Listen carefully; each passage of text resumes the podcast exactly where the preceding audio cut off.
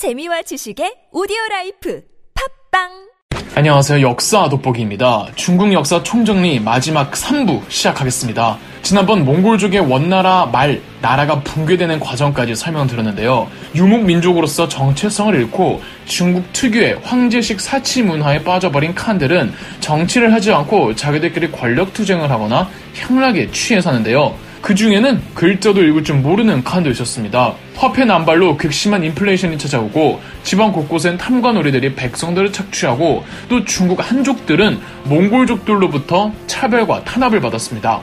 이런 어지러운 상황에서 중국 한족들을 중심으로 몽골인들을 몰아내자는 사상과 함께 각종 밀란이 발생하는데 이것을 홍건적의 난이라고 합니다. 홍건적의 난은 중국 전역에 퍼져 있었으나 주로 원나라의 수도 베이징으로부터 거리가 먼 중국 남쪽 지방에 집중되어 있었습니다. 그렇다고 홍건족들이 대규모 조직망을 갖춘 건 아니었습니다. 지역별로 지방별로 그냥 원나라 정부가 마음에 안 든다고 일어난 봉기였기 때문에 그들끼리 조직적인 체계를 갖추고 있지는 않았죠. 그러던 중 소장농 출신의 아주 가난한 한때 거지 생활도 해야만 했던 주원장이 본인을 받아준 홍건적에 입단하여 세력을 넓히더니 홍건적 전체를 다 통합해버렸습니다. 1368년 심지어 지금의 난징의 수도를 정하고 나라까지 건국해버리니 바로 명나라입니다. 명태조 주원장은 중국 역사상 최초의 소장농, 승려, 거질 출신의 황제였습니다. 명나라는 원나라 타도와 한족의 회복을 외치며 원나라와 전쟁을 벌인 끝에 몽골족을 만리장성 너머까지 쫓아내는데 성공함으로써 중국 한족의 나라가 다시 중국 본토를 되찾게 되었습니다. 많은 분들이 명나라가 원나라를 멸망시켰다고 하시는데 멸망한 게 아니라 그저 만리장성 너머로 도망갔을 뿐입니다. 그래서 이 이후의 원나라를 북원이라고 따로 부른답니다. 명태조 주원장이 대단한 건 맞지만 출신 콤플렉스가 지나칠 정도로 심했습니다. 자기를 업신여긴다고 생각하면 마음대로 죽여버리고 자기의 출신과 관련한 아주 작은 단어를 사용할 시에도 숙청해버렸죠. 한때 정도전이 그 글자를 하필 또 써가지고 정도전이 압송당할 뻔했던 적도 있습니다. 그리고 이러한 출신 컴플렉스 때문에 주원장은 황제권 강화에 유난히 집착했는데 국가의 거의 모든 업무가 황제를 거치지 않으면 진행될 수가 없을 정도였습니다. 더불어 충과 효를 강조하는 성리학을 본격적으로 나라의 기본 통치 이념과 이데올로기로 적용했죠. 주원장은 다른 사람 못 믿겠다며 자기 친아들들을 지방의 왕으로 임명해서 파견하기도 했습니다. 주원장 사후 주원장의 어린 손자가 황제가 되는데 어리고 우유부단한 황제가 즉위한 것에 불만을 품은 주원장의 넷째 아들 연왕 주체가 반란을 일으켜 본인이 황제가 됩니다. 옛날에 베이징 이름이 연경이었거든요. 주체가 연왕이었다는 건 베이징과 그 인근 다스리는 왕이었다는 뜻이죠. 그렇게 황제에 등극한 연왕 주체가 바로 영락제입니다. 영락제와 태종 이방원이 즉위한 방식이 비슷해서 둘이 친했다죠. 영락제는 본인의 세력지였던 베이징으로 수도를 옮깁니다. 이때부터 지금까지 중국의 수도는 베이징이 되는 겁니다. 저 옛날 오래전부터 중국의 전통적인 수도는 낙양 아니면 장안이었습니다. 베이징이 수도로 개발된 건 이쪽 지역을 차지했던 유목민족들에 의해서였습니다. 5호 16국 당시 연나라가 그랬고 요나라와 금나라도 베이징을 대단히 중요시 여겼으며 원나라도 이곳이 수도였죠. 이런 베이징에 오래도록 부임했던 연왕도 유목민족 사고관을 가지고 있었죠. 이 한족과 유목민족의 사고관에서 가장 큰 차이점은 뭐냐? 한족은 폐쇄적인데 유목민족은 개방적이라는 겁니다. 계속 폐쇄적이었던 다른 한족의 황제들과 달리 굉장히 개방적이었던 영락제는 몽골, 만주, 베트남을 정복하고 더 나아가 환관, 정화를 시켜서 총 7차례에 걸쳐 바다 원정을 나아가게 하는데 이때 정화의 탐험단이 무려 아프리카까지 나아갔습니다. 유럽보다 먼저 신대륙을 발견한 거죠. 문제는 영락제 사후 바다 원정이 국가 재정 지출이 너무 과도하고 명나라 조정과 이후 황제들이 전부 폐쇄적인 방침을 고수하다 보니 유럽에게 신대륙 주도권을 빼앗겼죠. 명태조 홍무제 주원장과 영락제 덕에 황제권은 강화됐지만 황제가 관리해야 할 국가 일들이 너무 빡셌습니다. 완벽주의였던 홍무제와 영락제는 소화가 가능했지만 이후 명나라 황제들은 하나같이 무능해서 그 많은 일들을 처리하지를 못해 나라 꼴이 개판이 됩니다. 사치와 향락에 빠지기만 하고 심지어 30년이나 대소신료 회의에 참석 안 한 황제도 있었습니다.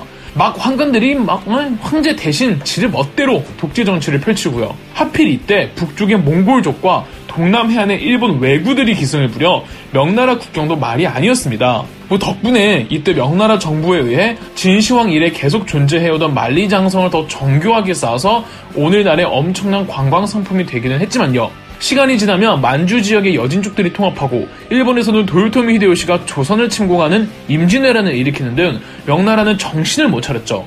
결국 명나라는 이자성의 난이라고 농민 반란으로 황제가 자결하면서 끝이 나고 민족명을 여진족에서 만주족으로 국가명을 청나라로 바꾼 만주족들에게 중국 전체를 또 빼앗기게 됩니다. 원나라에 이어 중국 전역을 다 장악한 두 번째 이민족의 국가였죠. 특히 청나라의 4대 황제 강희제는 대만, 위구르, 티베트, 몽골, 중가르까지 전부 다 통합합니다. 5대 황제 옹정제는 내부적인 시스템을 다지고 중국 한족들에게 때로는 채찍을, 때로는 당근을 주는 정책으로 그들까지 적절하게 통제하고 관리하면서 청나라는 어마어마한 발전을 할 뿐더러 러시아와도 북쪽 국경 지역을 확정짓죠. 6대 황제 관룡제는 동남아시아까지 진출하면서 당시 청나라는 오늘날의 중국보다도 훨씬 더 넓은 영토를 구가했습니다.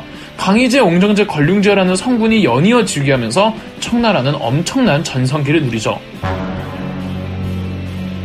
단 청나라는 기존의 한쪽 국가들처럼 동아시아 조공 관계만 고집할 뿐 외국 국가 및 해외 무역에 대해서만큼은 대단히 폐쇄적이었습니다. 서양 국가들은 통상을 요구해 오는데 거만한 청나라 황제들은 폐쇄주의 정책으로 일관하고 화가 난 영국은 아편이라는 마약을 밀매하면서 청나라의 보건 상태가 심각해집니다. 아편 무역을 철저하게 금지한 청나라 정부로 인해 영국과 청나라 사이에 아편 전쟁이 일어나는데 청나라가 보기 좋게 굴욕적으로 처참하게 깨집니다. 당시 영국배는 산업혁명을 거친 기선이었던 반면 청나라 군함은 뭐 임진왜란 때 투입됐던 목선이었는데 누가 이기겠습니까? 한때 청나라 최강 기병부대였던 8기군도 최신식 화기류들 앞에서 속수무책으로 당해야 했죠. 시대를 선도하는 자와 시대를 못 따라가는 자의 싸움이었다고 보시면 됩니다.